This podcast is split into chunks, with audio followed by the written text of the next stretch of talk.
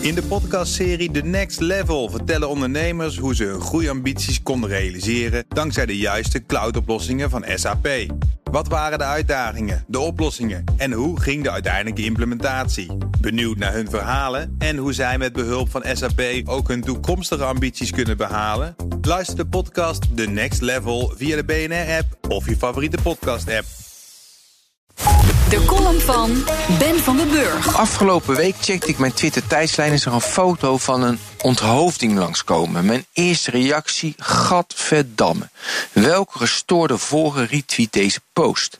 Mijn tweede reactie, welke gek plaatste deze barbaarse vunzigheid? Ik rapporteerde de tweet en blokte beide accounts. Ik wil graag in mijn prettige bubbel blijven. Ik heb geen zin in radicale gestoorde gekken. In derde instantie dacht ik, hoe kan het Twitter-algoritme mij dit ooit voorschotelen? Ben ik ooit een extremist gaan volgen zonder daar erg in te hebben gehad? Waarschijnlijk was het uit die periode dat ik de zogenaamde Arabische lente op Twitter volgde. Ik kon het me niet herinneren. Velen onder ons maken zich zorgen om de vervuiling op social media. Nu we allemaal een stem krijgen en iedereen kunnen bereiken met onze stem, zien we ineens waar trollenfabrieken, verknipte geesten en manipulerende machten toe in staat zijn.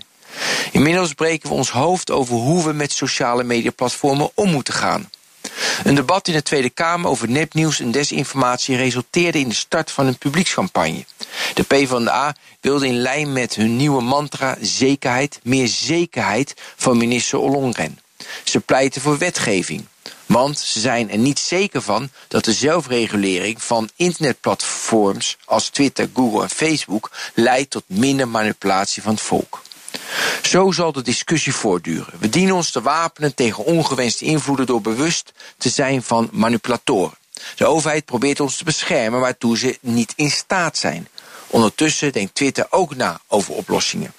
De laatste weken deed CEO van Twitter Jack Dorsey een mediatourtje. Hij zat bij alle invloedrijke podcasts.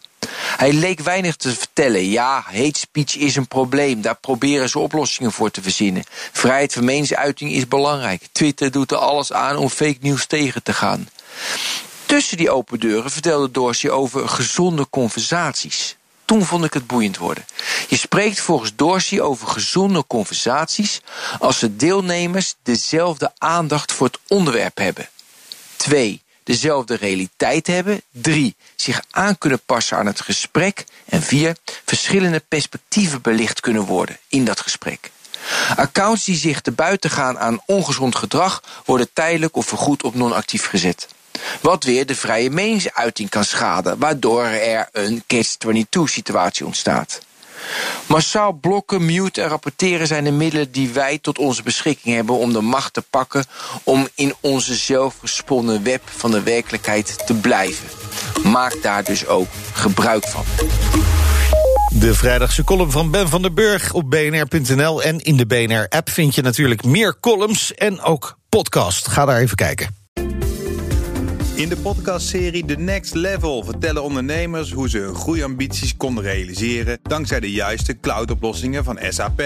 Wat waren de uitdagingen, de oplossingen en hoe ging de uiteindelijke implementatie? Benieuwd naar hun verhalen en hoe zij met behulp van SAP ook hun toekomstige ambities kunnen behalen? Luister de podcast The Next Level via de BNR-app of je favoriete podcast-app.